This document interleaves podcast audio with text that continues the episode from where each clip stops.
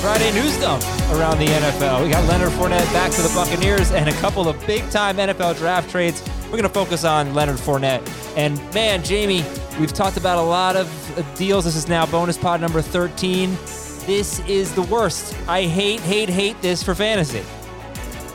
I would agree to a certain extent. I do think, though, given what the landscape of how the running back situation has played itself out and knowing what some teams, at least you can assume, are going to do in the draft, this was probably the best destination for Leonard Fournette's fantasy value.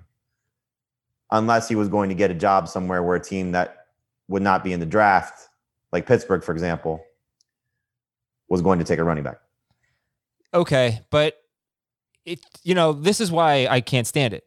Ronald Jones played four games without Leonard Fournette. There was one game where Leonard Fournette technically played. He played one snap, and that was it. You count that. Ronald Jones averaged 15 non PPR, 18 PPR points per game. That's a top eight running back. Fournette played three games without Ronald Jones, including the playoffs, and he was even better. He averaged 15.7 non PPR, 19 PPR points per game. So a little about a point better uh, in both formats than Joe. Basically, when it was just one of them, you were talking about a top eight running back if they had kept that up all year. So even if they didn't keep that up all year, you were talking about potentially a top 12 running back, a must start awesome player on a great offense who scores touchdowns. I mean, look at this game log for Ronald Jones without Fournette 20 carries, 111 yards, six catches, 17 carries, 106 yards, 23 carries, 113 yards, two touchdowns, 18 carries, 80 yards, and a touchdown. I really want to see what Ronald Jones can do. And we won't, I don't know that we're going to see this. And it's so confusing to me, Jamie, because at one point late in the year, Leonard Fournette was inactive and they basically chose Ronald Jones. And then Jones hurts his finger, quad, COVID, and Leonard Fournette had one of the better postseasons we've ever seen, carries a bunch of momentum into this year. Who do you like better? Who are you drafting first, Jones or Fournette? Oh, Fournette. You know, I, I think the fact that they keep him and wanted to keep him and made it, you know, overtly obvious they wanted to keep him. I think some of the conversations that came out after the Super Bowl about what you said, you know, when he was inactive and uh, Bruce Arians basically said, you can, we can cut you or you can be a part of something special. And Fournette, I think, took that to heart. The opportunity opened up for him with Ronald Jones getting hurt. I think he's the guy for them. I think, you know, playoff Lenny and Lombardi Lenny and all the things that he did to help them, he gets the first crack to be the guy, but it's not going to be a solo act. Ronald Jones will play. But this is now going into three years of Ronald Jones with Bruce Arians. You kind of know what it is. When Ronald Jones is by himself, he's going to get the opportunity. When Ronald Jones has a threat, he's not going to be a part of the, you know, he's not going to be the same part of the offense. But he had so, nearly 100 more carries than Fournette. Well, because of A, getting a head start on the offense, and B, you know, what the, the way it all played out. Ronald Jones at, at the start of last season was the better runner. By the end of the season, Leonard Fournette knew the offense. He knew Tom Brady. He knew everything that was asked of him, and that's the uh, expectation. So I think the move to bring back Fournette should tell you that he's the guy. Now, will he be the guy for 16 games? Probably not. Uh, I view it as a better Buffalo, as a better. Uh, trying to think of another team that's in that in that type of scenario where there's not a clear cut number one guy. San, was it better than San Fran? Uh, better than San Fran. Similar to San Fran.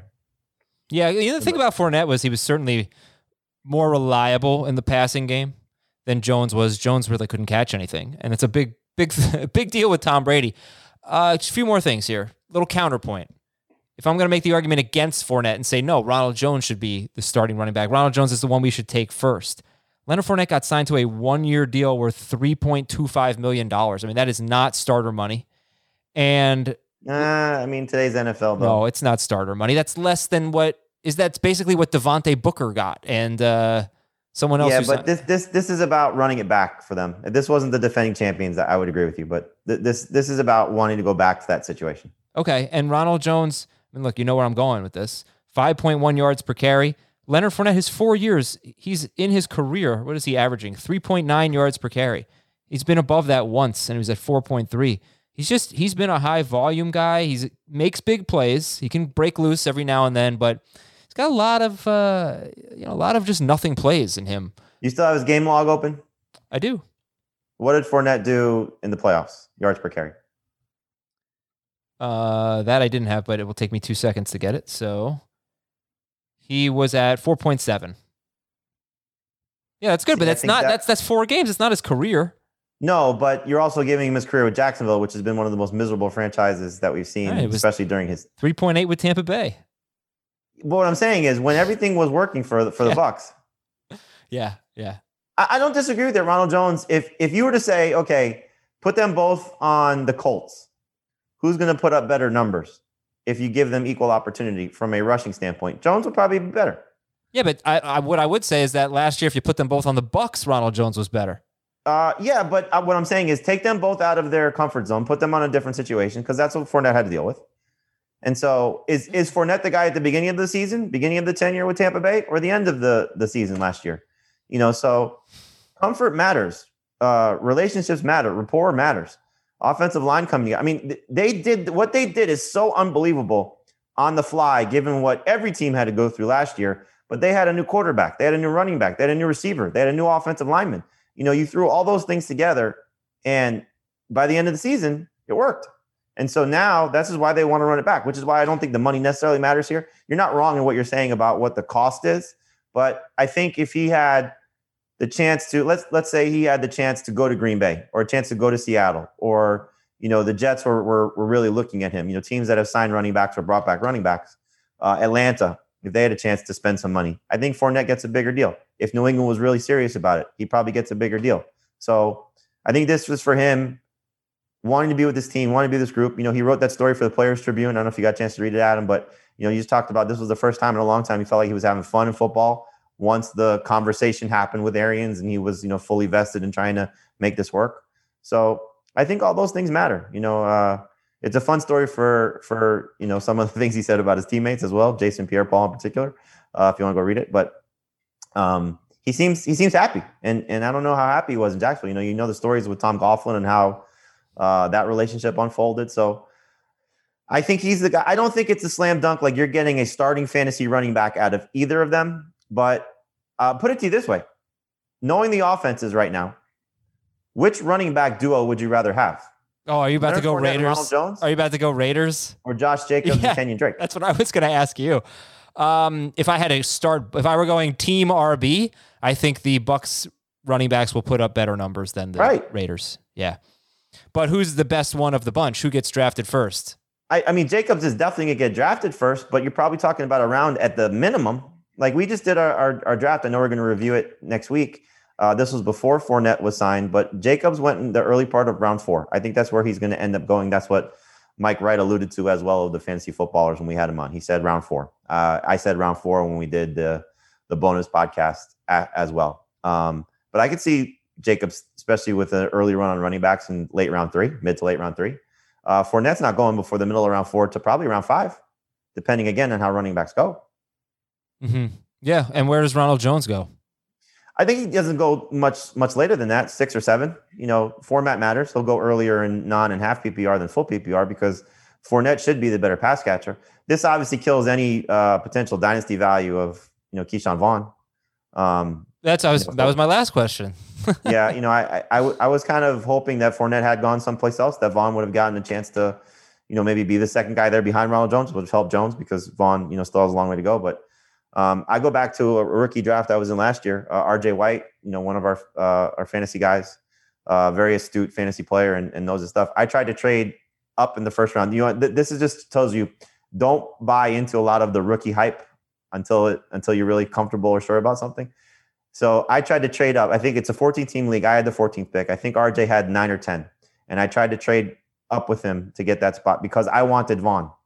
He said, no, I need running back help. He takes Vaughn, whatever spot it was. You know, I got at 14. Who? Jefferson? Ju- Justin Jefferson. Yeah. Like Yeah. you, you redo that draft right now. Vaughn is barely a third or fourth round pick. and Jefferson might be first. what would you take right now for Ke'Shawn Vaughn? Talking rookie picks, third round pick? No. No, you have Ke'Shawn Vaughn. Oh, I have Vaughn. Would I take a third round pick? Absolutely. Okay. Um, would you take a fourth round pick? I'd consider it depending on what my team looked like. All right, give me your thoughts on the uh, wild trades without getting into the 2022 and 23 stuff, all the first round picks that the Dolphins Yeah. are acquiring. The Eagles got an extra first round pick. It was uh, the 49ers had the 12th pick, the Eagles had the sixth, and the Dolphins had the third. Now the Niners are picking third. They just said that they're sticking by Jimmy Garoppolo, whatever. The Dolphins. Some sources have said that. What's that? They haven't publicly said that. Sources have said that. Okay. The Dolphins moved uh, are now back to si- they're they're sixth. Sorry, they went to twelve. Then they traded up with the Eagles to six. The Eagles dropped down to twelve. What are your thoughts? Well, I think San Francisco obviously is taking a quarterback. You don't give up as much capital as they did. Like you said, you don't want to get into the, the draft picks, but they gave up two additional first round picks to move that up there. Um, so they're they're going to take a quarterback. Uh, doesn't necessarily mean, like you said, a quarterback for 2021, but a quarterback of the future. So it could be a chief situation of Alex Smith and Mahomes, where Garoppolo plays the season and then they eventually move on to somebody, which could mean Trey Lance. So they're taking a quarterback, um, which is a very good situation for dynasty because that quarterback is going to inherit eventually. Could be week one, could be who knows at some point. George Kittle, Brandon Aiyuk, Deebo Samuel. It's a really good cast of characters to be with with Kyle Shanahan. So you got to be excited about that quarterback, which could be Justin Fields or Trey Lance if the Jets take Zach Wilson at two. The Dolphins seemingly moving down to 12 and then back to six tells you that they are going to still get one of the guys that they covet according to reports, which are one of the three wide receivers or maybe Kyle Pitts. You know, they can't be moving back up to six if they're not going to make that type of move because everybody thought at three they were taking Ja'Marr Chase or DeVonta Smith or maybe Pitts. I doubt they would take Waddle at three, but again, you never know. So now they're still firmly in that mix. They may have still been in that mix at 12. And I still think that the Eagles are still in that mix as well, depending on how the first round goes, the top of the first round goes. So um, the Eagles took themselves out of this. I know before we started talking, Adam, you said you didn't like this for Jalen Hurts. Um, Hurts is uh, still hopefully going to get a weapon or two. Um, but this is a receiving core that needs some help, and and they may have hurt themselves in that regard again, depending on how the first 11 picks go, if they could still get, which, you know, right now would look like Waddle as the third guy. But um, the kid out of Minnesota, kid out of Purdue, you know, those guys are, are going to make some noise. Um, and, and, you know, we'll kind of just see how it all, how it all goes. Yeah, and I said I didn't like it for Hurts because I, I just don't know that at 12 they're going to get one of the top three wide receivers.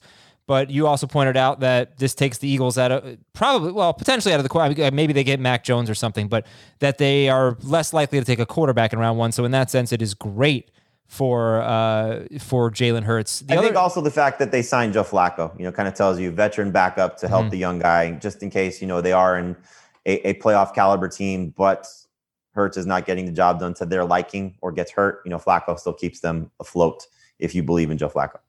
And Penei Sewell is one other name for the Dolphins that could make sense. Uh, I don't know if they'd go left tackle, but I mean they did that in last year's draft, so yeah, they right. But this is a guy who, for a while, was considered to be the second pick in the draft. I feel like every early mock draft had Sewell left tackle out of Oregon, number two, and now I see him, you know, more like. You mean in terms of prospects or to the team?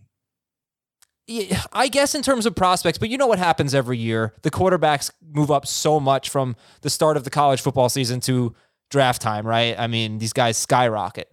So I feel like the early lists were always like Trevor Lawrence and Sewell, Trevor Lawrence, Fields, Sewell, something like that.